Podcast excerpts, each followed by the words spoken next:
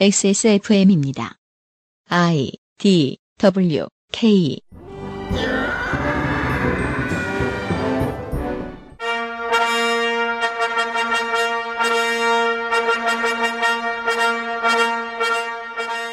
이번 주와 다음 주 주말은 시사 아카데미로 꾸며 드립니다. 소장님 오늘은 무슨 얘기입니까? 네, 오늘 광주형 일자리 다루겠습니다. 욕 많이 하던데 누가? 욕 많이 하는 사람도 있고요. 어, 뭔가 반론하고 싶은데 말을 못하는 사람들도 있어서 꽤 있을 것 같아요. 네, 양쪽 얘기를 한번 이게 어쩌다 이런 일이 됐는지 한번 이야기를 해보도록 하겠습니다. 이번 주말과 다음 주말의 이야기입니다. 네. 경기도 김치의 진수 콕 집어 콕 김치 관절 건강에 도움을 줄 수도 있는 바이로메드 무르핀 이탈리아에서 온 케이크 라 파스티체리아 엑세 스몰 프라그렌스 스토어에서 도와주고 있는 그것은 알기 싫다 주말 순서 곧 시작합니다.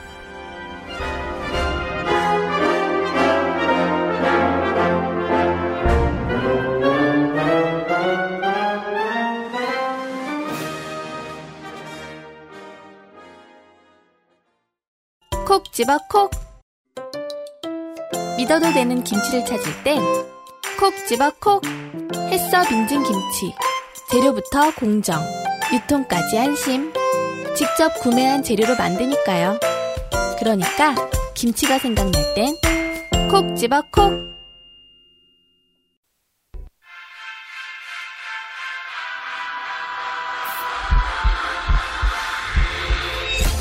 Viva la Juicy by Juicy Couture. X Small Fragrance Store에서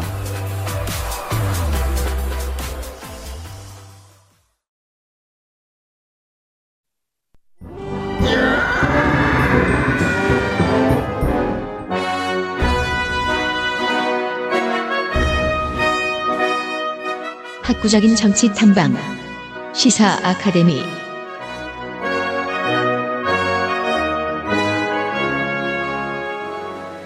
그것은 알기 싫다 312번째 토요일 순서를 시작하도록 하겠습니다.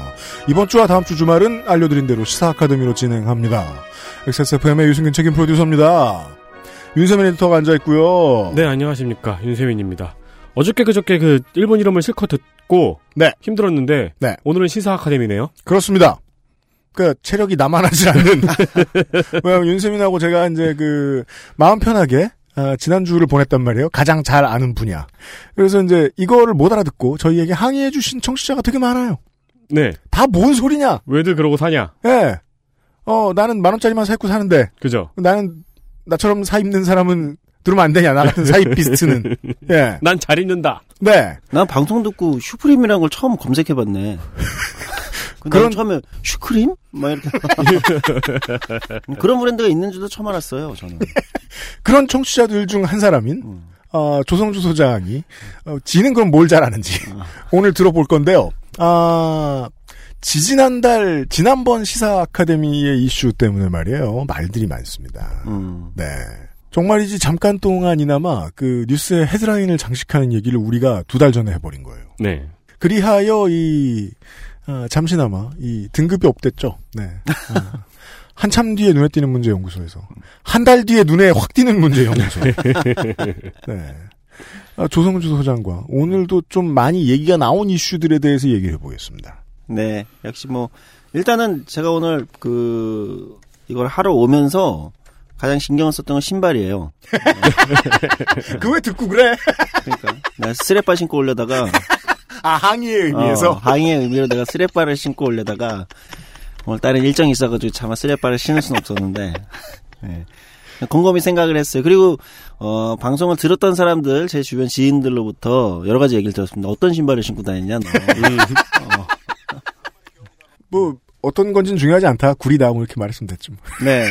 하여튼 여러 가지 생각을 하며 예, 네. 보냈습니다. 오늘 광주형 일자리 뭐 통칭 광주형 일자리에 대해서 이야기를 하려고 가져왔습니다. 사실 광주형 일자리는 논란이 된지는 뭐 좀 지났어요. 꽤 됐습니다. 예, 그러니까 어떻게 보면은 이슈 시의성으로 보면은 뭐 지난 얘기를 뭐 굳이 또 하냐 이렇게 얘기할 수도 있다고 생각해요. 이 논의는 윤장현 광주시장이 당선되던 지난 6회 지선 때부터 크게 이야기가 되었고 그렇죠. 물론 주로 지방 언론이나 노동계에서만 소비가 되다가 네. 점점 커지다가 올해가 돼서야 네. 예 많은 이들의 입에 오르내렸습니다. 그렇죠. 갑자기 이 과정을 한번 좀 이따 말씀드릴 텐데 정확히 말씀하신 대로 14년도 지방선거에 당시 이제 윤장현 광주시장이 광주형 일자리를 들고 나오면서 그때 당시엔 그렇게 파괴력 있다던가 이제 전국적 이슈는 아니었어요. 맞아요. 광주가 좀 이제 고용 상황이 원래 굉장히 부진한 곳이거든요. 고용률이 60%가 안 돼요. 음. 음. 어, 그리고 이제 좀 어, 뭐랄까 일자리를 만들 수 있는 기반이 좀 취약한 도시이기도 합니다. 다른 데 비해서 여기서 다른 데라는 건 이제 울산이나 뭐 네. 구미나 뭐 이런 쪽에 비하면 부울경 쪽에 비하면 그렇죠. 뭐 거기에다 이제 여러 가지 정치적인 어떤 해석도 있었겠죠. 당시는 이제 호남올대론이 상당히 음. 있던 시절이었고 네. 어, 그래서 당시에 광주형 일자리가 처음 그런 식으로 대외적으로 등장했을 때는 뭐 그렇게까지 어, 전국적 이슈는 아니었는데 이게 점점 조금씩 조금씩 이 쟁점이 또는 이 담론이 새를 불려나가다가 문재인 정부 출범하고 한 1년 정도 지난 올해 작년 말 올해 초에 폭발했죠. 네. 전국적 이슈가 됐습니다. 그리 네. 되었어요. 예, 거긴 이유가 사실 있어요. 예, 좀 그건 좀 이따 설명을 드리도록 하고요. 어쨌든 시의성으로서는 이미 몇 달 철 지난 얘기가 아니냐 이렇게 지적하시는 분들이 꽤 있을 수 있는데 저는 그렇지 않다고 생각합니다. 어, 저희가 이제 이 방송에서 시사 아카데미에서 이 광주 일자를 다뤄야겠다라고 생각을 한 이유는 이게 한참 이슈가 될 때 뭐 소위 말하는 뭐 좀 이따 뭐 다시 설명드렸지만 반값 임금 아니냐 뭐 그렇죠. 음. 그리고 자동차 산업이 이미 사양으로 가고 있는데 어 이게 뭐 이제 와서 여기 투자하겠다고 어, 하면 전망이 있는 거냐? 그리고 울산에서는 현대차 노조가 들고 일어나서 네. 예. 이거 광주도 죽고 우리도 죽고 다 죽자 이거 아니냐. 그렇죠. 그리고 뭐 진보적인 이, 어, 일각에서는 노동 삼권을 제한하겠다는 거 아니냐? 네. 그 위헌적인 거다. 이런 거에서부터 음. 또 한쪽에서는 안 그래도 일자리가 부족한데 정규직 노조들만이 일자리를 챙기고 음. 이러는 것이 말이 되냐 이런 이제 감론을박이 있을 때는 사실 별로 말을 하고 싶지 않았어요. 근데 지금은 이제 말을 해야겠다고 생각하는 이유는 오히려 광주형 일자리가 2014년, 15년, 16년 사람들한테 주목을 받지 못할 때 원래 설계가 어땠는지 그리고 음. 어 저는 중간에 약간 변곡점이 있었다고 보는 거예요. 광주형 일자리의 원래 취지와 목적이랑 다르게 조금은 이게 변곡점에서 다르게 해석되는 경우가 생겼다. 음. 어, 그렇게 되면서 논란이 원하는 방향으로 가지 않았다. 이런 고민이 있습니다. 특히 지금 다뤄야 되는 이유는 지금 전국에서 무슨 형 일자리 만드는 게 지금 유행입니다. 글이 되었습니다. 네, 군산형 일자리, 네. 구미형 일자리, 음. 그 다음에 뭐, 하여튼, 거의 모든 도시가 자기 도시 이름에 무슨 형 일자리를 해서, 이게 무엇인지 알고 있는지는 모르겠지만 네. 예 지난 지선 때 보면 그런 단어를 마, 무지하게도 많이 만들었습니다. 예, 그리고 이제 재보궐 선거가 있던 저기서는 통영형 일자리. 네. 통영형 일자리라 하면 저희가 재보선 방송하면서 소개를 해 드렸죠. 네. 조선사들 끌어와 가지고 여기에다 자, 자회사를 하나 더 만들겠다. 음, 음. 예, 여기에 뭐 재정도 지방 재정도 투여하고 이런 식으로 해서 일자리를 마- 새로 만 들겠다. 네. 네. 그 그때 제가 했던 얘기가 생각이 납니다. 저는 네. 그렇게 평가했습니다. 거기 본사들도 요즘 힘든데. 음, 그렇죠. 음. 예. 그러니까 유행처럼 지금 전국에 번져나가고 있어요. 무슨 근데 형. 형태는 똑같나요? 아닙니다. 모른다니까 그 공약한 사람들도 지가 뭘 말하는지 몰라. 아, 그렇죠. 통영에 광주형 일자리를 넣을 거면 그냥 광주형 일자리라고 하면 되지. 통영 일자리면은 통영만에 거절하겠다는 거잖아요. 네. 예. 그래서 사실은 지금 어 사실 어떻게 보면은 또 정체도 불분명하고 또는 어떻게 보면은 그중에 뭐 의미 있는 시도들이 있을 텐데 네. 유행처럼 무슨 형 일자리가 번져나가는 거에 또 다시 시초가 돼버린 거예요. 음. 이 광주형 일자리라는 것이 그렇습니다. 예. 그럼 왜 이렇게 됐을까? 그리고 이런 현상은 바람직한 것일까? 뭐 등등등을 한번 짚어볼 필요가 있고요. 네. 어, 지금 방송이 이제 나가는 날은 제가 정확히 뭐 봐야겠지만 그런 것도 있었죠. 광주형 일자리를 추진했던 광주 기아차 노조위원장 출신 음. 두 분이 전, 전 위원장이죠. 어, 지회장이라고 하는데 공식적으로는 두 분이 어, 노조에서 제명 결의가 됐습니다. 네. 음. 네. 그러니까 이제 어 노조에서 이 두 사람은 노동에 유배되는 행동을 했기 때문에 일종 이제 제명 조합원 자격을 제명하는 결의안을 어, 통과시키기도 했습니다. 그렇습니다. 미워. 그래서 한번 이거를 차분히 한번 다뤄볼 필요가 있겠다 이렇게 말씀을 드리는 거고요. 네. 노사민정 대타협을 통해서 이게 이제 얘기가 됐다라고 음. 작년 12월에 많이들 얘기를 했었어요. 광주형 일자리 결정 났다. 네. 네. 왜? 노사민정이 다 합의했거든. 음. 네. 이라면서. 네. 어, 노 측의 반응은 어땠느냐? 협상 테이블 누가 갔어? 음. 너네 제명이야. 음. 이런 얘기가 나왔다는 거예요. 그렇죠. 예. 그리고 사실은 작년 연말쯤에 음, 보이지 않게 이게 굉장한 그 저기가 있었어요. 원래는 협상이 다 타결됐다. 음. 현대차, 노사, 민정이 모두 타결됐다. 사회적 대타협 모델이 됐다. 네. 이렇게 돼서 어, 대통령이 두 번이나 올려다 못 왔어요. 왜냐면 타결됐다고 해서 대통령이 직접 가서 이거를 이제 하겠다 했는데 다시 엎어졌고 또 타결됐다 했는데 또 다시 엎어지고 그런 저기가 있었어요. 네. 그만큼 어, 이미 정부에서도 대통령께서도 참석하실 정도로 굉장히 큰 어떤 뭐랄까요 이슈로 그 당시에 등장했었던 거예요. 신경을 쓰고 있는데. 예. 이유는 하나죠. 문재인 정부 들어와서 일자리 창출 실적이 부진하다. 음. 예, 고용 위기다. 음. 실제 위기인지는 전 잘 모르겠는데. 어쨌든 어, 일부 언론의 이제 헤드라인에 따르면 음. 고용 참사다. 고용 위기다. 일자리 창출이 부진하다. 음.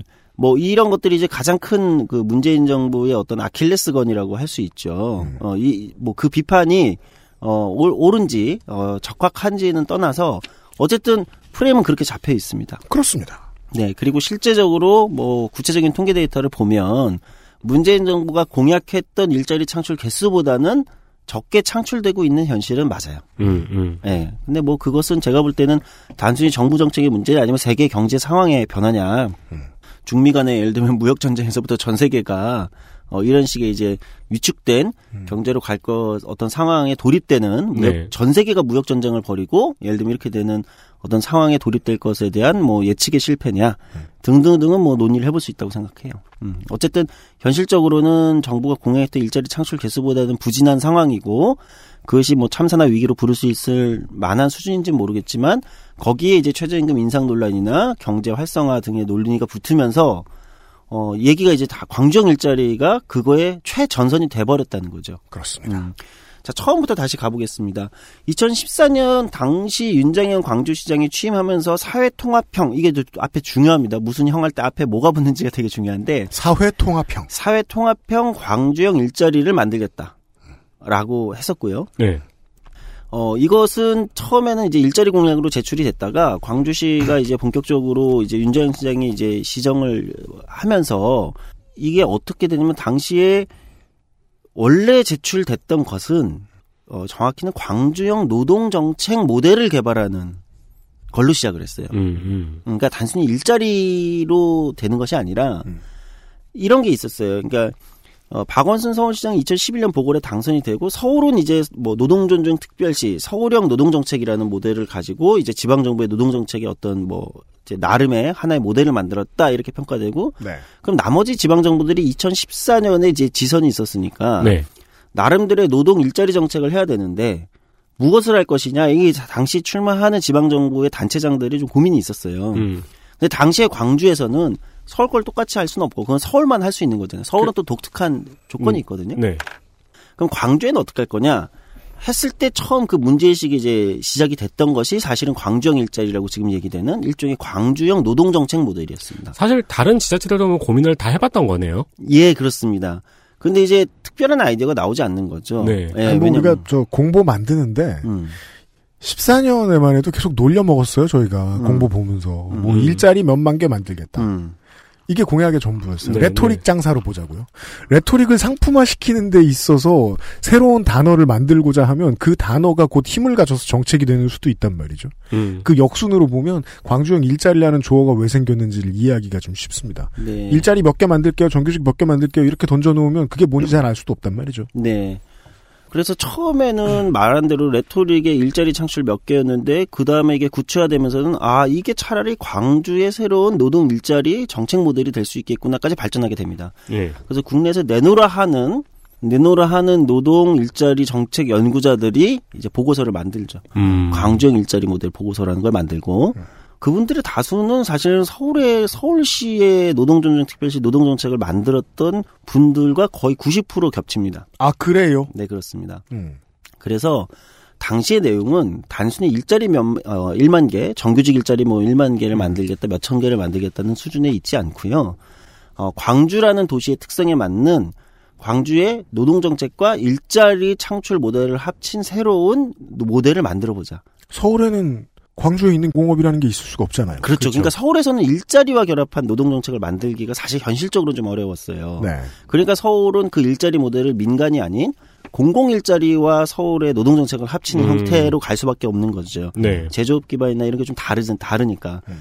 근데 광주는 어쨌든 굉장히 그 광주도 좀 제조업 기반이 약한 도시긴 합니다. 음. 그러나 어쨌든 기아차 공장이 있는 거예요. 네. 음, 광주에 이제 대표적인 데가 이제 금호타이어와 기아차인데 기아차. 네. 거기에 이제 제조업 기반이죠. 음. 제조업은 굉장히 또 중요한 산업입니다. 뭐 일부에서는 뭐 우리가 디지털 경제로 간다 그래서 제조업이 어 뭔가 이제 옛날 산업인 것처럼 생각하시는 분들이 있는데 음. 제조업은 고용 유발 효과도 굉장히 크고 네. 산업에 미치는 영향이 굉장히 커요. 그래서 여전히 선진국은 제조업 강국입니다. 음, 독일 그럼요. 같은 데 보면 알 수 있죠. 네. 네. 어, 그렇기 때문에 광주에서는 똑같이 서울이 고민했던 어떤 노동권이나 노동정책 플러스 그리고 서울은 그게 공공 일자리와 두 개를 결합하는 공공 음. 부분과 두 개를 결합하는 좀 광주는 공공 부분은 좀 작잖아요. 도시 네. 규모가 작으니까. 대신 명확한 기아차 공장이나 이런 이제 제조업 기반이 있고 산업 단지가 근처에 있단 말이죠. 음. 그러면 요것과 그걸 결합해 보자. 요거를 이제 할 수 있었던 모델인 겁니다. 도시 특성에 맞추자면. 그렇죠. 그러니까 저는 그 당시 그 고민은 굉장히 의미 있는. 그럼 그 얘기는 무슨 얘기냐? 그러면 이 안에서 노동권을 보호하면서 또는 한국 사회가 제조업이 지금까지 이제 잘 가지 못했던 어떤 노동권을 보호하면서도 그 안에서 어 1차 노동 시장과 2차 노동 시장의 어떤 격차, 소위 말하는 편하게 얘기하면 정규직, 대기업 정규직 노동자들과 중소기업 노동자들 또는 네. 정규직과 비정규직의 차이, 원청과 하청의 격차, 이거를 해소하는 모델을 만들 수 있지 않겠는가라는 큰 어떤 꿈을 품었던 거죠. 연구자들이 이제 그런 결론을 낸 거고요. 그렇죠. 가능성이 있다고 보였어요. 네. 이 방법대로 한번 가능성이 있다. 음, 한번 시도해 볼 만하다. 연구자들은 좋은 점이 전문가나 그 시장 경제에 그냥 튀어나오는 저작거리의 이야기들에 비해서 사회 일반이 할 수 없는 이야기들을 가끔 할 수 있잖아요, 연구자들은. 네. 이런 상식적인 질문은 저도 던져보고 싶거든요. 와, 대기업 정규직 되게 많이 벌어. 음, 그 사람들 빼고 그 중에 잘 버는 사람 있고 못 버는 사람 있는데 차이 너무 커. 네. 이 차이는 당연히 줄어드는 게 상식 아닌가? 음, 근데 다 따라갈 수 있나 이걸 한꺼번에? 여기 질문 같은 거 하면서. 음. 그렇죠. 네. 그래서 그 모델을 광주에서 가능하지 않을까라고 선정을 하고 여기에는 근본적으로 원래 광주형 일자리는 일자리 창출보다는 오히려 철학적 고민이 먼저 있었습니다. 뭐죠? 일자리란 무엇인가? 이게 굉장히 좀 당황스러운 질문일 수 있는데 아, 네, 뭐 인터페이스를 만들자면 그거부터 질문해야죠. 네. 음, 예. 일자리란 무엇인가? 그러니까 왜 노동자는 또는 우리 시민은 일을 하면서 왜 행복할 수는 없는가? 사실 이런 철학적 고민까지 했어요. 아, 이건 연구자라서 할 수 있는 고민이네요. 어, 여기에 참여했던 분들이 대부분 노동조합 경험들이 또 있는 분들이고 하니까 음. 과연 한국에서 일자리란 무엇인가? 이- 이제 일자리를 두고 지금 전쟁 같은 상황인 거잖아요. 청년들도 그렇고 뭐 예. 이렇잖아요.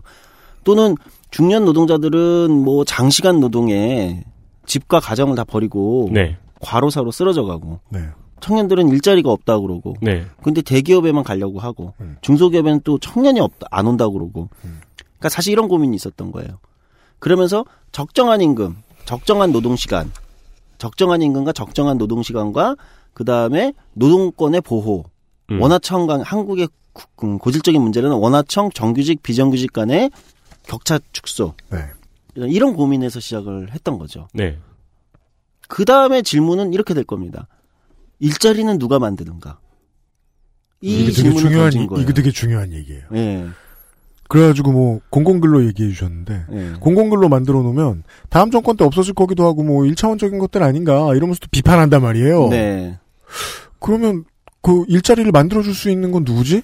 돈이, 돈이 어디 쌓여 있는지 봐야죠. 네. 기업이죠. 네. 그게 되게 전통적으로 일자리는 기업이 만든다 해가지고 막 국회의원들이 부탁도 하고 그러잖아요. 그렇죠. 네. 아, 네. 음, 그건 그래요. 근데 한, 이게 전형적인 거죠. 일자리는 기업이 만드는 겁니다. 라는 게 한국의 전형적인 음. 시각이에요. 자본주의 시장 경제에서. 그리고 이게 뭐 사실은 진보 쪽에서도 음, 쉽게 그냥 수용하는 논리예요. 네. 일자리는 기업이 만드는데 그 일자리를 니네가 그런 저질 일자리를 만들면 안 되지. 이게 이제 진보 쪽의 논리란 말이죠. 음, 음. 그런데 광주형 일자리에서는 일자리는 무엇인가라는 아까 질문, 사람 시민에게 일자리는 무엇인가라는 질문에서부터 두 번째 일자리는 누가 만드는가에서 기존 접근 방식과 좀 달랐습니다. 그렇습니다. 일자리는 현대 사회, 즉 과거 이제 20세기 뭐 초중반까지 또는 산업화 초기 뭐 자본주의 이럴 때는 일자리는 기업이 만드는 게 맞았을지 모르지만 지금 현대 사회에서는 일자리는 기업만이 만드는 것은 아니다. 음.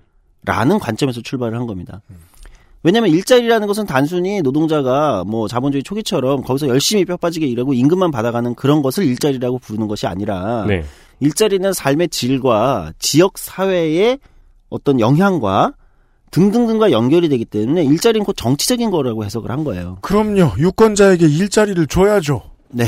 예, 그거는 민권운동 처음에 하던 막 미국에서 60년대, 70년대 이런 데도 부르짖던 얘기입니다. 일자리 내놔. 누구한테 얘기해요? 기업한테 얘기 안 합니다. 그렇죠. 국가한테 얘기해요. 주한테 얘기하고. 그렇기 때문에 광주시라는 지방 정부와 행정 정부와 또는 지역의 노동조합, 음. 시민단체 그리고 기업들이 네.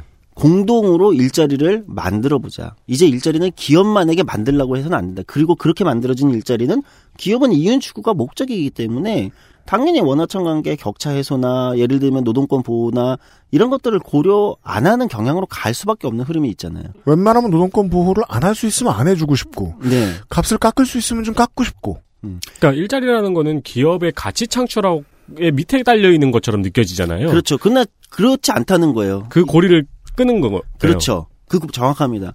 그렇지 않다. 음. 일자리는 꼭 그것만이 있는 것이 아니다. 네. 라는 질문에서 출발을 해서 그럼 광주에서 일자리를 만든다고 했을 때 주체가 누구냐? 그걸 기업에게 우리는 보통 지방 정부나 정부가 기업에게 일자리를 만들어라. 일자리는 기업이 만드는 거니까라는 논리에서 출발하면 그럼 기업은 이렇게 나옵니다.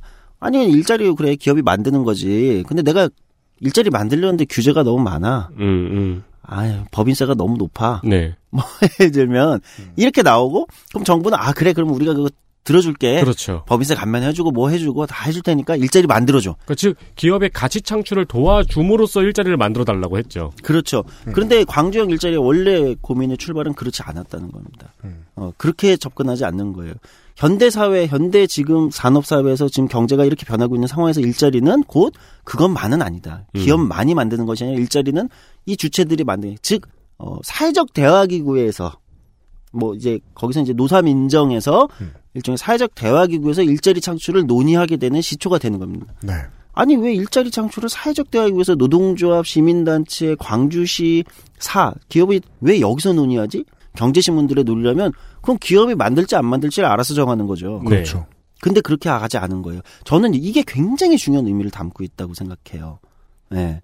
이게 아, 한국 사회의 어떤 일자리를 둘러싼 그리고 경제 어떤 주권을 둘러싼 어, 시민들의 경제 주권을 둘러싼 굉장히 중요한 정치적 함의가 들어가 있는 거거든요. 기업만 일자리를 만드는 주체가 된다고 생각해 보죠. 말씀해 주신 대로 기업이 이득 보고 주가가 올라가면 땡입니다. 네. 취업이 돼야 되는 사람 입장을 생각해 보죠. 돈을 더 많이 받고 조금 더 안정적이고 내 삶도 챙길 수 있는 일자리가 있었으면 좋겠습니다. 어, 노동단체, 시민단체들의 입장을 생각해 보자고요. 그걸 개인들이 부르짖을 수 없으니까 우리가 필요한 거거든요. 자기들이 필요한 거거든요. 음. 직장이 생기면 시민단체도 좋겠어요. 네. 그리고 거기가 양질의 직장을 기업이 제, 제공해주면 시민단체도 좋겠어요. 국가와나 지자체의 입장, 행정청의 입장으로 들어가 봅시다. 유권자들에게 일자리가 있었으면 좋겠어요. 네. 그래서 유권자들이 없을 때보다 조금 더 행복했으면 좋겠어요. 그게 될 수 있다면 유지했으면 좋겠어요. 네.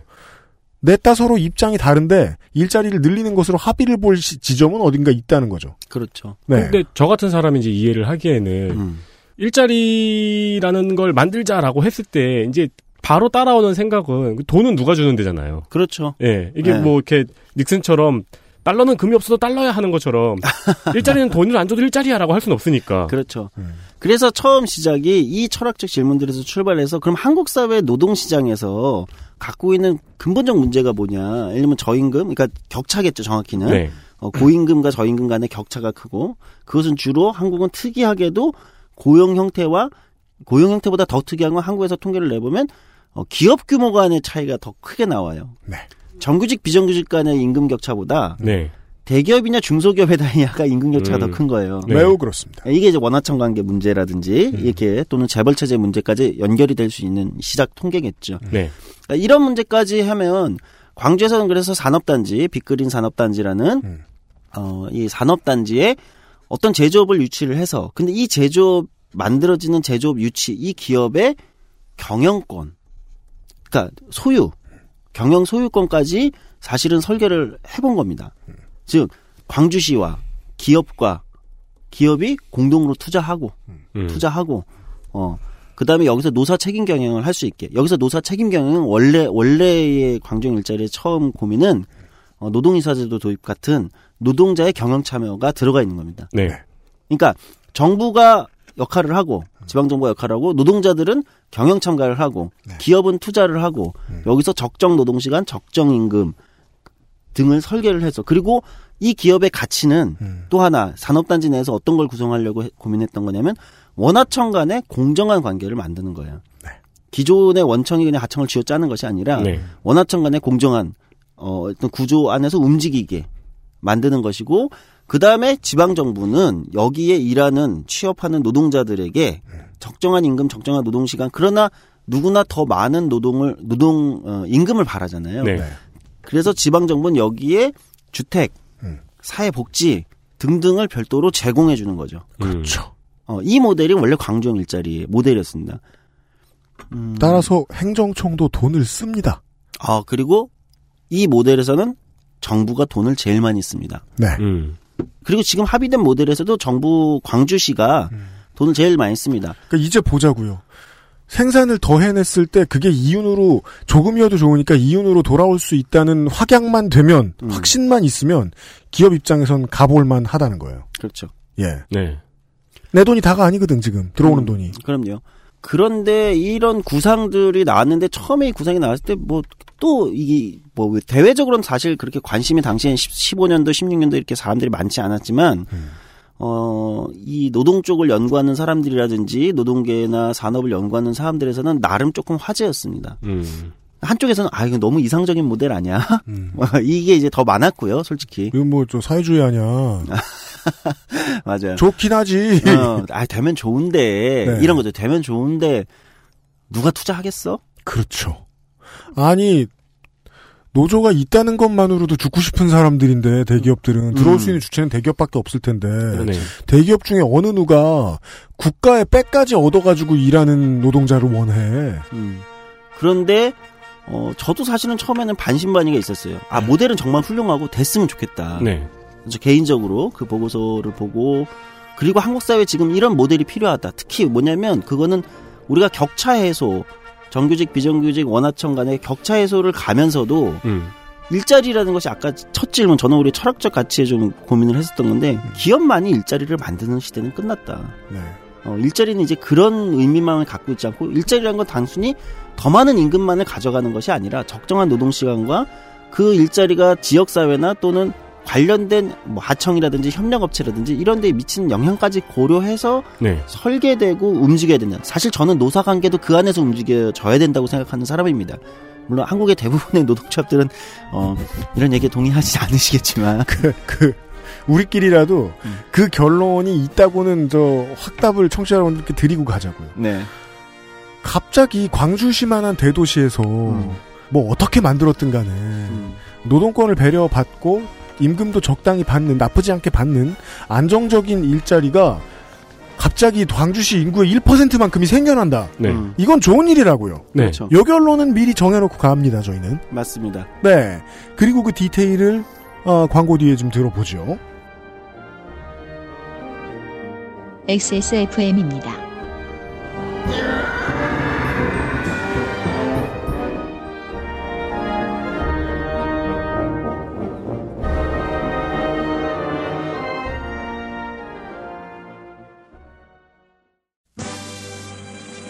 국민체조 시작 하나 둘셋넷 다섯 여섯 일곱 여덟 발목 운동 하나 둘안 괜찮으시죠? 관절 건강에 도움을 줄 수도 있는 무르핀이라면 그 노래와 춤 끝까지 할 수 있게 도움을 드릴 수 있어요. 관절 건강엔 무르핀이니까요. 국내 베이커리에서 경험해보지 못한 맛 이탈리아에서 온 케이크 la pasticceria. Maestro pasticcere. La pasticceria.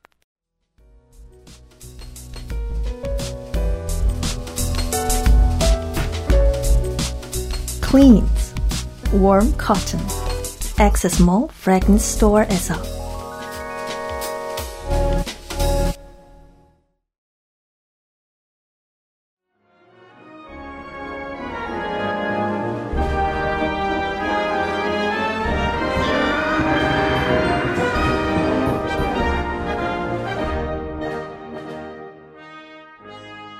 2014년에 제가 이 윤장현 광주시장 후- 광주광역시장 후보를 소개해드리면서 자세히 소개를 해드렸는지 모르겠습니다. 제가 뭐 안철수계란 얘기만 하고 그냥 지나가는지 는 모르겠는데요. 이 일자리는 처음에 그 21세기 초반에 독일에서 아, 폭스바겐이었을 거예요. 네.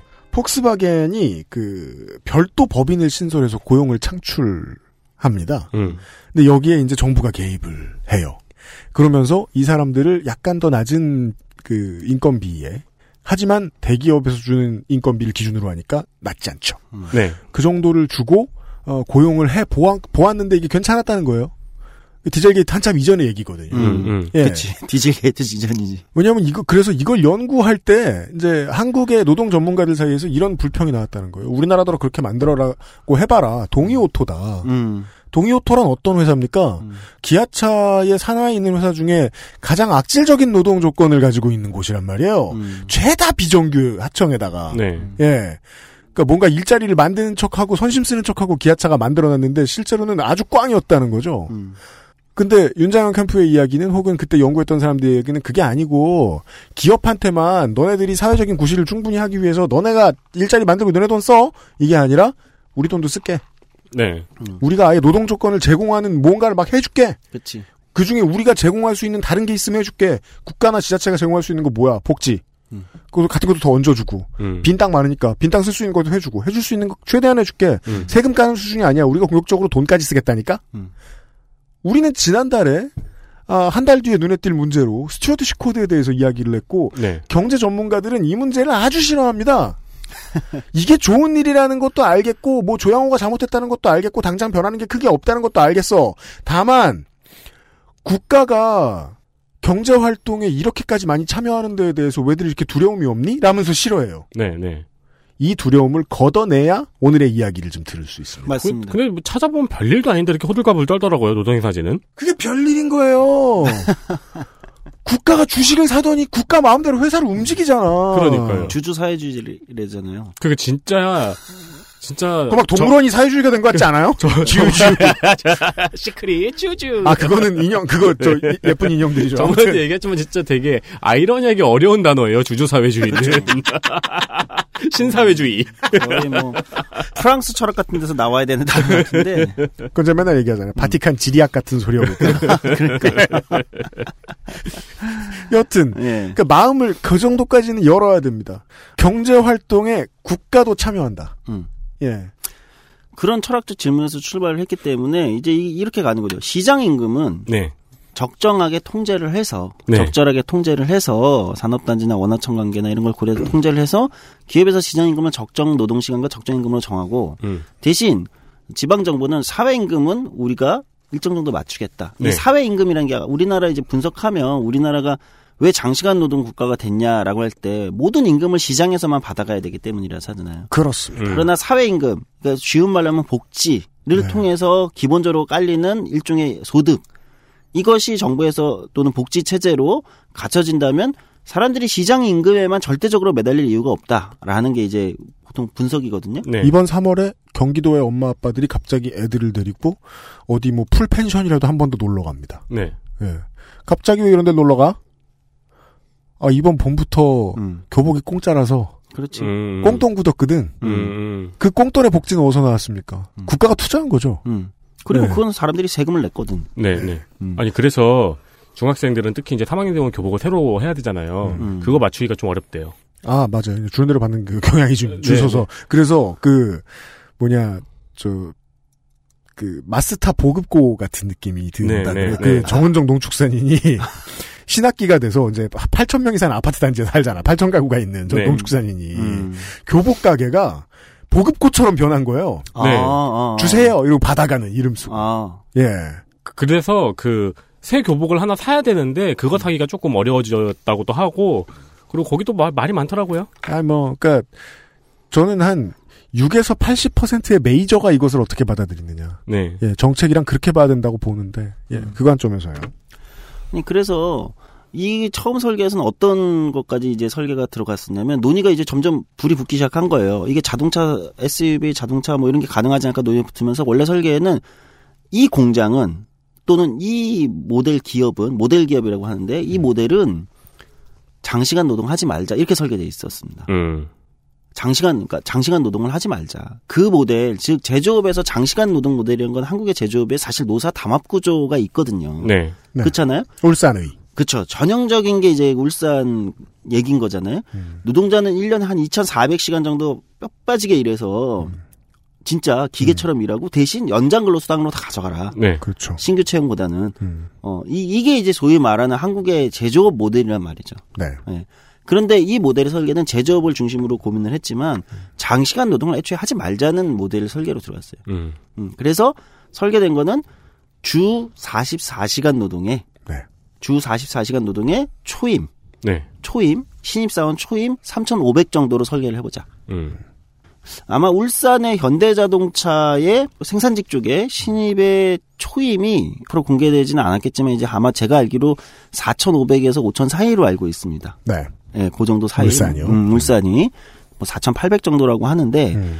어, 뭐 여러 가지 수당 계산하면 좀 차이는 있겠지만 그 정도라고 음. 알고 있어요. 대신 거기는 장시간 노동 굉장히 많이 하겠죠. 그렇죠. 네. 예, 예. 네. 뭐 4,800에서 장시간 노동을 연장 특근을 띄면 이제 올라가겠죠. 실제 네. 임금을 그걸로 만들어내니까요. 네, 그렇죠. 사실 그게 뭐 어마어마하죠. 그래서 저기 뭐야 장시간 인- 노동 못하게 하고 연장근로 못하게 하고 막 그랬잖아요. 정확히는 거기는 뭐 물량을 따오는 사람이 뭐 노조에 네. 권력을 갖는 이런 구조기 때문에 음. 아, 네. 맞습니다. 그러니까 일을 많이 가져오는 사람이 그게 곧 돈이기 때문에 네. 그걸 몇. 명이 더 하느냐는 노도사도 관심사에서 좀 멀어지죠. 네. 그러니까 이제 사실 그 구조가 유명한 이제 한국의 제조업 담합 구조라고 하는 건데 네. 이 광주형 일자리에 아까 제가 말씀드린 이 설계는 그 구조 자체를 배제하고 간 거예요. 음. 어, 그 구조 자체를 배제하고 뭐 특근 수당 뭐 더 많이 주고 어 그런 거 절대 생각하지 마시고 음. 그럴 특근이 만약에 더 필요해. 더 사람 뽑아요. 더 뽑아요. 그렇지. 예. 연장 근로라는 개념은 없어. 뭐 안 할 수는 없겠지만 네. 안 할 수는 없겠죠. 완전히 연장근로가. 어쩌다 하는 수준으로. 예, 예. 그러나 기본적인 모델이 그렇게 가는 겁니다. 음. 예. 어, 이런 이제 고민이 있었죠. 그런데 흥미로운 건 어느 시점이 되니까 투자를 하겠다는 데가 나온 거예요. 음. 그게 이제 현대자동차입니다. 그렇습니다. 예. 그게 이제 비관적인 소리를 하던 사람이 갑자기 벙쪘던 순간이었죠. 네. 이거 누가 투자해? 어, 한다는 거야. 이 현대차의 뭐 속내를 제가 들어보진 못했지만 음. 그쪽 입장에서 보면 두 가지 생각을 했을 거라고 우리는 봐요. 하나는 괜찮은데 음. 어, 이 산업단지에 이 정도 임금과 노동 시간으로 해서 네. 소형 SUV를 위탁 생산하는 모델을 만들면 어차피 라인을 안 늘릴 것도 아니고 네. 음. 경제지에서 보던 걸로 얘기를 해보죠. 현대차는 근 뭐 수십 년 만에 아, 영업 적자를 기록하게 됐다라고 그것이 나왔고 그것에 대한 해명 자료가 지금 정부로부터 튀어나온 게 있습니다. 네. 어, R&D 연구 너무 많이 했다. 음. 수소차 연구 너무 많이 했다. 음. 그러니까 미래를 위한 투자가 올해가 작년이 제일 많이 들어갔다. 음. 라는 얘기를 하더라고요. 지난주 얘기했죠. 삼성처럼 얘기하는 거 아닙니다. 우린 망했다. 이렇게 얘기하는 거 아니라고요. 원래 이런 식으로 변명을 해야 돼요. 네. 왜 이런 변명이 나오느냐. 아까 적자가 아니다. 네. 음. 자동차 제조업이 분위기가 많이 바뀌었고 새로운 기술 집약 산업으로 바뀌게 생겼고 새로운 라인도 필요하고 안 만들 것도 아니고 차 안 팔릴 것도 아니에요. 그러면 라인 더 필요한데 우리 같은 큰 회사에서 음. 근데 개발 도상국에서 선진국 수준으로 올라오고 있는 동남아의 국가들을 생각해 봅니다. 음. 거기에서 공장을 지어? 음. 아니면 애리조나 state에 있는 공장을 더 늘려? 음. 그것보다 더 낮은 비용으로 지금 국가에서 보전해주겠고 사업을 늘리라는데 왜 안 할 이유가 뭐가 있어요? 그렇죠. 네. 그러니까 그 판단이 있었던 거예요. 지금까지 한국의 제조업에 이제 한국을 이끌어가는 제조업에 이끌어가는 어떤 leading 기업들의 공장들은 다 해외에서 지어졌어요. 네. 근데 이게 첫 흐름이 바뀌는 거예요. 만약에 광주에서 제조업에 그런 정도의 규모의 공장이 세워진다면 흐름이 이제 한번 역으로 바뀌는 거죠. 근데 현대차가 제가 볼 때는 판단을 한 거죠. 음, 해보겠는데. 근데 이제 여- 이다음부터는 또 이제 복잡한 쟁점들이 그 다음에 나오게 마련인데 저는 어쨌든 첫 시작, 어, 해볼 의향이 있다. 네. 시작이 된 겁니다. 네. 어. 여기서부터 이제 진짜 구체적인 협상이 들어간 거예요. 음. 노사 민정이. 네. 음, 노사 정이 구체적인 협상에 들어갑니다. 어, 그래서 결론부터 말씀드리면 광주형 일자리로 이제 최종적으로 된 거는 원래는 아마 현대차가 지분이 21%, 네. 광주가 한 19%, 나머지는 이제 투자자를 모아가지고 음. 만들어가지고 간다 이렇게 했던 건데 제가 알기로는 지금 공식적으로는 지금 합의된 거는 광주시가 지분의 21%를 투자하고요. 현대차가 19%. 그러니까 광주시가 일대 주주예요. 시가. 그 아마 500 몇십억쯤 될 거예요. 음. 네, 둘다 한 21% 19%니까 둘다 한 500억 대인데 네. 제가 알기로 그렇게 하고 나머지 이제 투자자를 모집해 가지고 가는 요 요렇게 한 거죠. 현대차는 지분을 투자하는 거고 네. 그 모델 기업에 지분을 투자하는 거고 대신 현대차와는 완전 독립법인입니다. 지분은 19% 갖고 있지만 네. 그리고 현대차가 여기에 위탁 생산을 맡기는 거예요. 네. 자동차 위탁 생산. 동이오토 그렇죠. 같은 개념이라고 보시, 보시면 되는데 네. 구조로 따지면 음. 물론 동이오토는 워낙 그러면 어, 안 되는 회사. 기업가들 입장에서 꿈의 공장이라고 얘기하는 어, 반대로 생각하면 이제 노동자들 입장에서는 이제 네. 뭐라고 봐야 될지 모르겠지만 그러니까 삼성전자 서비스 같은 회사죠. 음, 네, 네. 예, 노동 착취로 말할 것 어쨌든 같으면. 그런 구조인 겁니다. 음. 근데 독립법인을 해야 되는 이유는 이게 현대차 법인이 되면 음. 그거는 이제 단협에 준해야 돼, 단협을 지켜야 되기 때문에 현대자동차 노조와 맺은 단협에 임금을 줘야 되는 구조가 생기겠죠. 네. 맞습니다. 예, 그러니까 이제 그렇게 할 수는 없으니까 여기에서부터 현대차 노조는 이미 핀트가 돌아갔습니다. 네. 음, 그럴 수밖에 없죠. 예, 현대차 노조를 제외하고 가겠다는 디자인이네. 음, 라고 얘기해서 실제로 이 노사민정 참여도 하지 않았습니다. 네. 그리고 예. 저는 이 구조는 사실 현대차 노조하고 뭐 현대차가 내부에서 어떻게 얘기할지 모르겠지만 뭐 제도적으로는 사실 현대차 노조하고는 저는 좀 별개의 문제는 맞다고 봐요. 어, 개인적으로는. 네. 그런데 어, 현대차 노동조합들 입장에서 걱정하는 건 이제 이 다음부터가 본격적인 문제인데 한국의 자동차 노동조합들은 어, 같은 뭐 민주총 안에 다 있다고 하지만 사실은 경쟁 관계에 있어요. 공공연한 예, 비밀입니다. 공, 예, 공공연한 비밀이죠. 네. 그러니까 쌍차가 잘 팔리면 현대차가 안 팔리기 때문에 그렇습니다. 물량이 그러니까, 네. 달라지잖아요. 같은 작은 시장을 놓고 있기 때문에 예. 그러니까 세계로 뻗어나가는 게 늘 성공했으면 모르겠는데 한국의 자동차 업체들은 주로 그렇지 않았단 말이에요. 음. 내수 시장을 놓고 회사들끼리 경쟁 관계이면 노조도 경쟁 관계입니다. 네. 사실 왜냐면 아까 얘기했듯이 구조가 어, 임금을 고임금을 가져갈 수 있는 구조가 장시간 노동 즉 물량을 많이 확보해야 그만큼 노동자들이 고임금을 가져가는 이, 이 구조에서 출발했기 때문에 음. 당연히 같은 노동자들이어도 또 같은 뭐큰 틀은 같은 노동조합이어도 경쟁사가 있으면 네. 어, 경쟁 관계에 노동자들이 생긴다는 거죠. 네. 그 어. 코란도 씨가 잘 팔리면 현대차 노조가 울고 싶고요.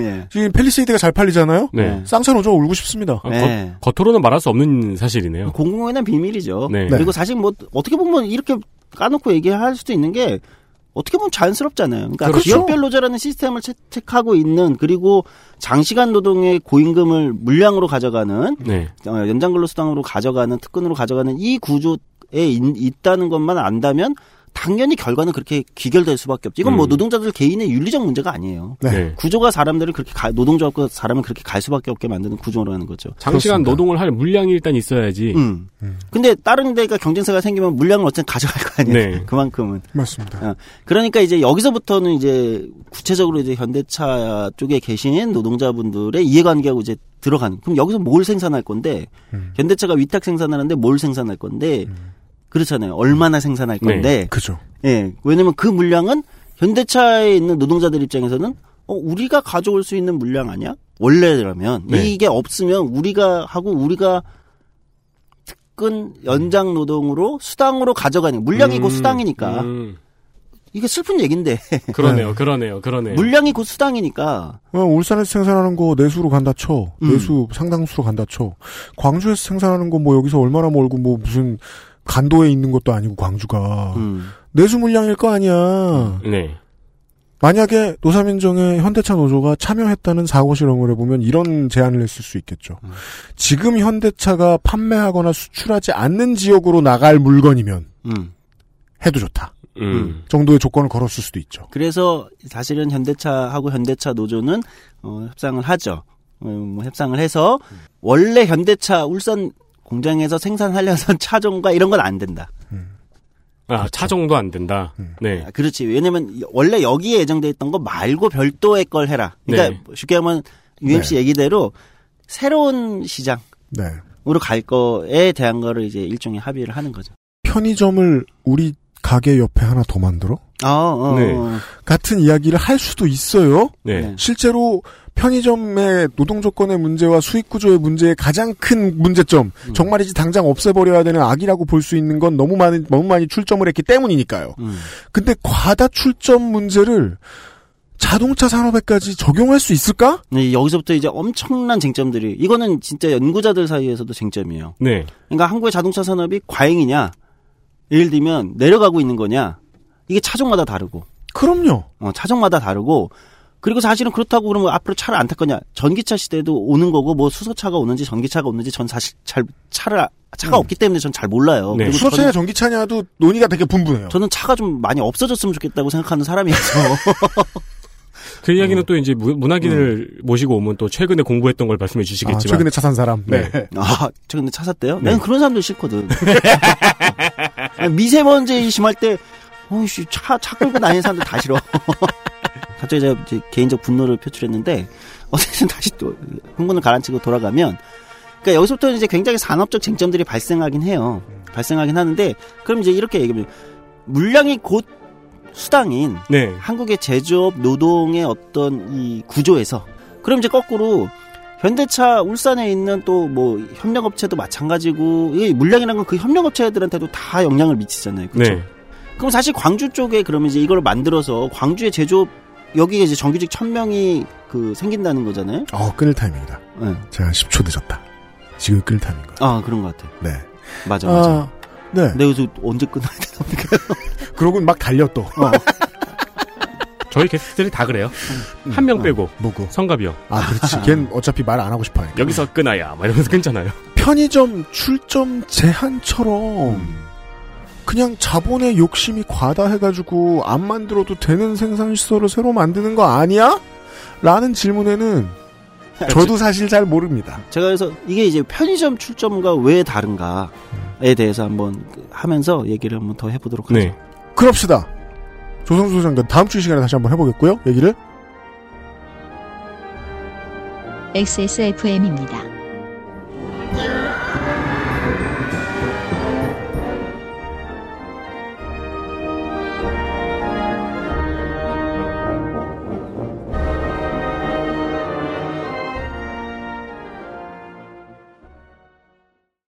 콕 집어 콕. 좋은 원료를 쓴 김치를 만들 시간이 없을 땐 콕 집어 콕.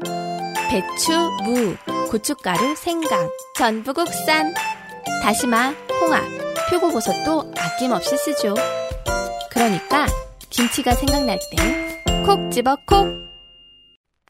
Maestro pasticcere. La pasticceria. 주말에 와인 파티 할 건데 마리아주로 뭐가 좋을까? 와인 파티? 그럼 내가 빠네토네를 준비할게. 빠네또네? 자극적이지 않고 특유의 풍미가 살아있는 이탈리아 전통빵. 와인에도 샴페인에도 잘 어울린다고. 이거 되게 큰데? 안 남기고 다 먹을 수 있을까? 걱정 마.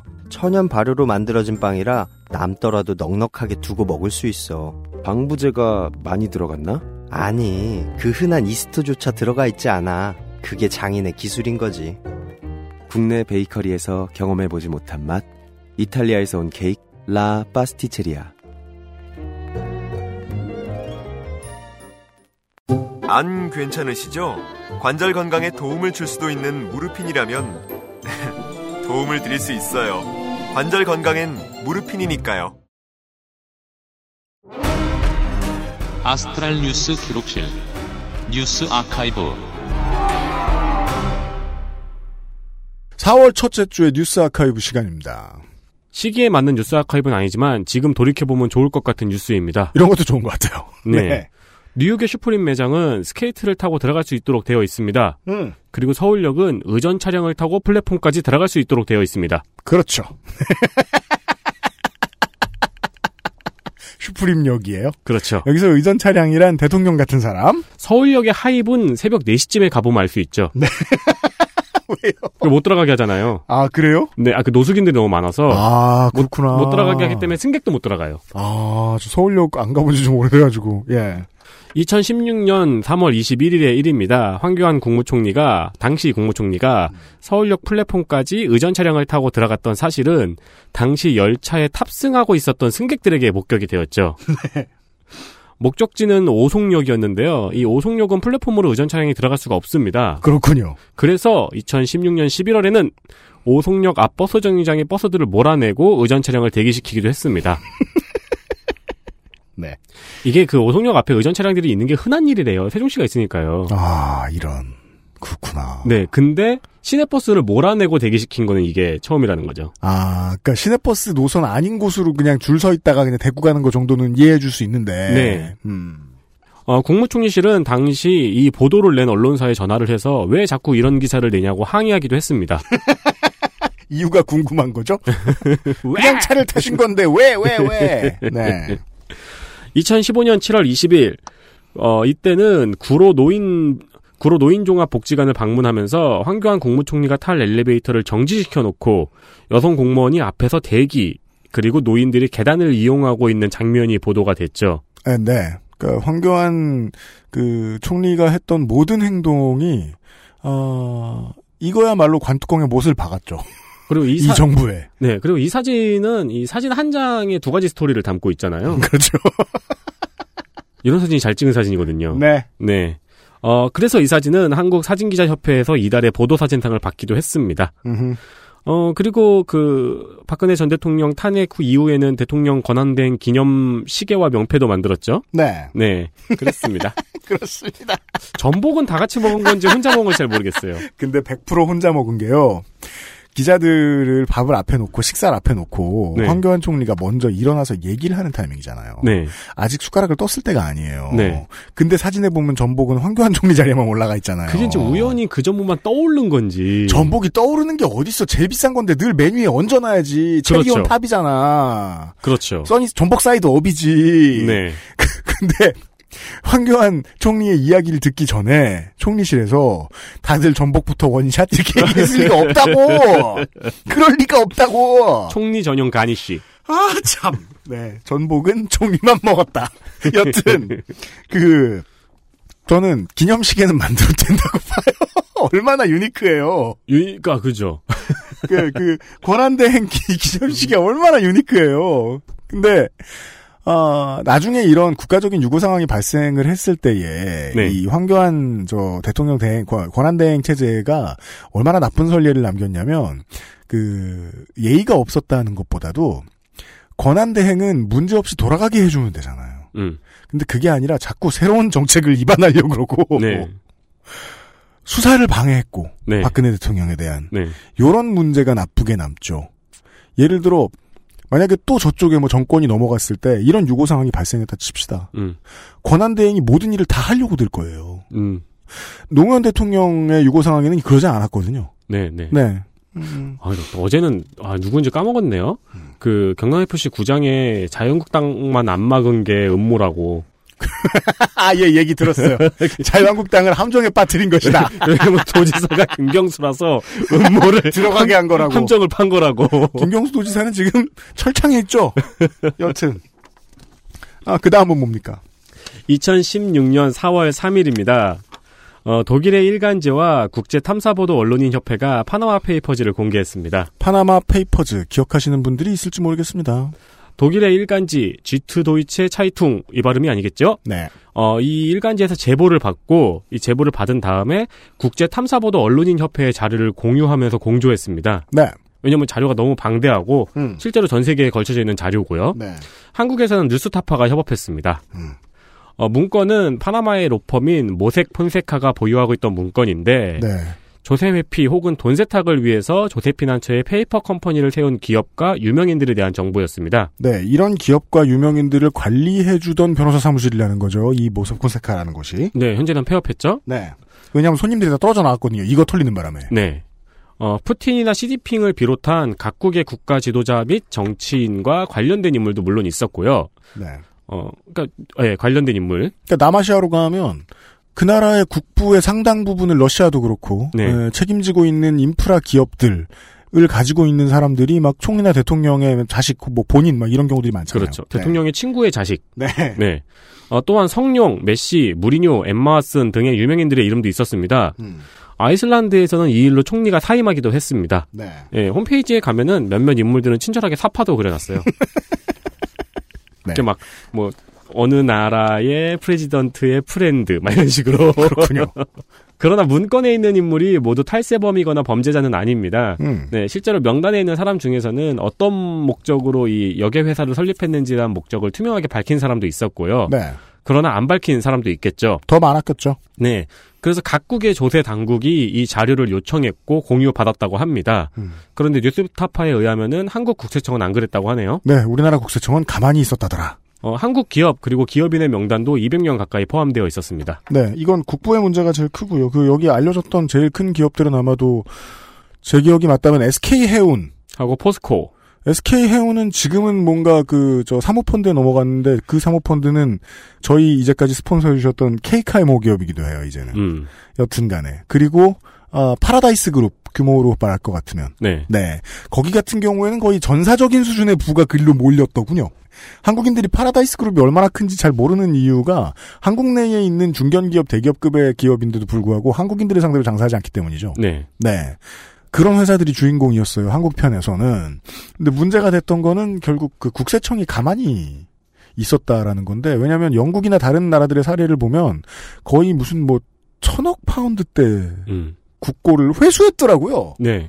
그럴 생각이 왜 없었을까? 이거는 아주 구립니다. 그렇죠. 네. 그런 일이 있었던지 2년이 지난 아, 몇 년이 지났습니다. 네. 뉴스 아카이브 원고를 쓰기 위해서 지난 기사들을 저는 보잖아요. 네. 네. 지난 기사들을 보다 보면 시기를 막론하고 가장 많이 보는 기사가 세월호 관련 기사입니다. 그렇군요. 음, 네. 음. 특히 4월에는 더 그렇죠. 음. 네. 그리고 2017년 3월 31일은 스텔라 데이지호가 침몰한 날입니다. 네. 그것도 얼마 안 됐죠. 음. 2015년 4월 2일의 소식입니다. 시랜드 사고 유가족 대표였던 고석 대표가 안전 관련 논문으로 박사학위를 받았습니다. 네. 고석 대표는 참사 당시 시랜드 참사 당시에 쌍둥이 딸을 잃었습니다. 청소년 수련원 화재 사고였죠. 그렇습니다. 어, 유가족들은 그 다음 해인 2000년부터 한국 어린이 안전 재단을 설립했고 현재는 송파에서 안전체험 교육관을 운영하고 있습니다. 네. 어, 저번에 나성인이 LA 폭동 9.11 그리고 트럼프의 등장으로 정치를 하겠다고 결심한 사람이 많았다고 말했었죠. 음. 예, 그래서 그때도 우리가 세월호 이야기를 잠깐 했었고요. 그렇습니다. 네. 이거 뭐, 뭐, 비슷한 사례는 너무너무 많고요. 스텔라 데이지오의 그 허경수 대표님도 그렇고. 저는 그래서 더더욱이 그, 박래군 소장님의 말씀이, 우리 방송에서 하셨던 말씀이 에, 아주 중요하게 떠오릅니다. 피해자 혹은 피해자 가족이 가장 잘한다. 아, 제가 논문 제목을 까먹었네요. 아, 깜빡했네요. 음. 스포츠 지도자의 안전 인식이 안전 문화 환경에 미치는 영향입니다. 네. 그렇습니다. 네. 어, 사람을 공부하게 하는 간절함이라는 게 있죠. 네. 그거는 종종 믿어도 좋은 경우가 많더라고요. 예. 아, 이번 주에 뉴스 아카이브였습니다. 수고하셨어요. 네, 감사합니다. 네. 금주의 의사소통. 네. 의사소통 시간입니다. 트위터에서 어, 마일즈 언더바 언더바 V님께서 저의 첫 매체 멀미가 순간 포착 세상에 이런 일이의 원숭이 포획 편이었는데 카메라맨이 카메라를 들고 원숭이를 쫓아가는 장면을 보다가 구토를 했어요. 그 이유를 20여 년 만에 그알싫을 통해 감잡았네요. 아, 전정기관 얘기해주는 시사 프로입니다, 저희가. 네. 이 언더바 비아 언더바 이님께서 뜬금없이 조성주 소장의 영화 어스 감상평을 듣고 싶대요. 왜 재밌는 영화를 굳이 조성주 소장한테 감상평을 듣고 싶은지도 모르. 그 영화 보셨어요? 어스가 뭐야? 그 왜 저 겟아웃 만든 감독이 어, 네, 내놓은 네, 네. 공포 영화 봤어요. 신작이에요. 겟아웃이야? 겟다운. 겟아웃. 아, 겟아웃. 네. 겟다운은 힙합. 네, 나스 노래 제목이고. 네. 아무튼 그 네, 가서 보, 고 오시고요. 네, 보고 오겠습니다. 어, 퀘스천 언더바 JH님께서 지난주에 방송을 듣고 조성주 소장과 비슷한 마인드였던 것 같아요. 네. 디자이너 돈 씨가 누군가 검- 궁금해서 어, 구글에서 돈 씨를 검색해보니까 음. 어, 을지문덕을 시조로 하는 목천 돈 씨가 있다 한다. 주요 집성촌은 평양이다.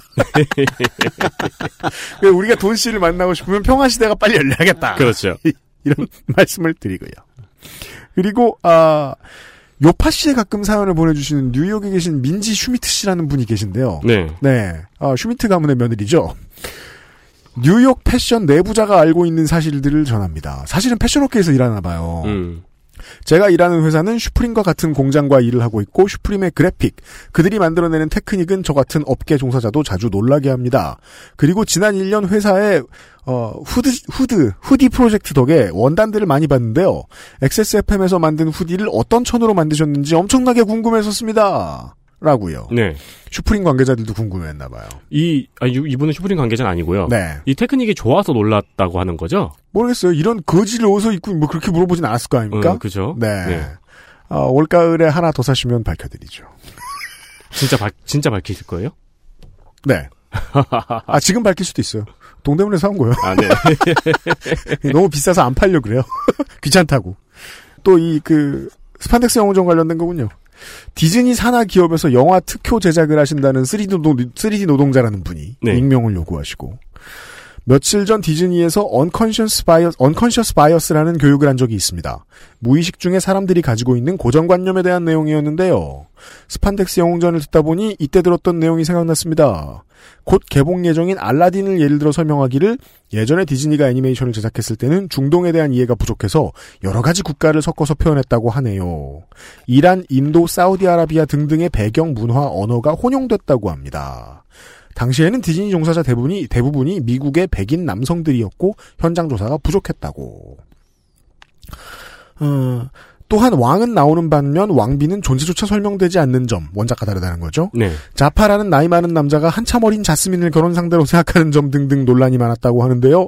최근 다시 만드는 버전에서는 문화적 배경에 대한 조사를 많이 했다고 하더군요. 이 문화적 배경에 대한 모리에서 나온 앨범 중에 하나가 레게 파티죠.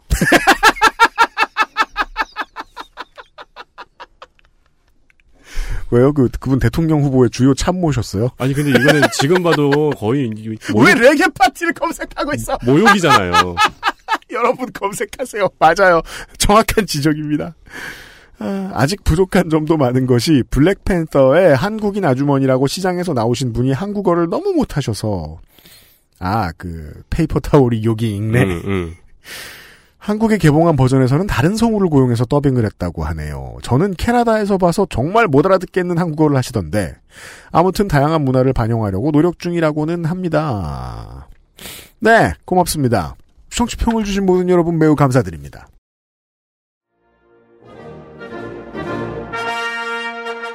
이번 주 그것은 알기 싫다 여기까지였습니다. 어, 다음 주 토요일에는 지금 저희들이 여기서 녹음한 목소리가 나갈 텐데요. 네. 어, 미리 알려드려야죠. 다음 주 목 금요일에 그 알실에서부터 조금 변화가 있을 겁니다. 네. 예, 어, 음질이 좀 바뀔 거예요. 왜냐하면 저희들이 새 들어야 돼요 잠시 동안. 그렇습니다. 네, 어, 스튜디오가 지금 4년 만에 리모델링을 합니다. 네. 네, 사옥을 확장해서요. 사옥을 확장합니다. 네. 예, 어, 마포형 일자리. 그렇죠. 네, 아, 그래요? 일자리는 안 늘었는데 네. 일할 자리가 늘었어요. 아, 그렇죠. 미디어 센터가 좀 커져가지고요. 네. 아, 공사를 좀 새로 하는 동안 저희들이 그 녹음실들을 새들어 다니면서 녹음을 할 거예요. 목요일부터 좀 바뀌어 있을 겁니다. 자세한 내용은 유튜브에 뭐 하나 올려놓을 테니까 참고를 하시길 바랍니다. 마포 평형 일자리. 일자리 안 늘어나는 일자리. 5월에는 새로 공사된 스튜디오에서 인사를 드리겠고 그동안도 어, 방송 안 하는 거 아니니까 걱정 마십시오. 아, 그러네요. 그러면은 저희가 다른 스튜디오를 잠깐 임대하는 동안에도 음질이 잠깐 달라지고 그럴 수도 있죠. 새 스튜디오로 들어와서도 음질이 또 달라지겠네요. 그럴 수 있습니다. 네. 네. 그래도 계속 들어주십시오. 감사합니다. 다음 주에 인사드리겠습니다. 유승균 PD와 윤세민 에디터였습니다. 안녕히 계십시오. 네, 안녕히 계십시오. XSFM입니다. I D W K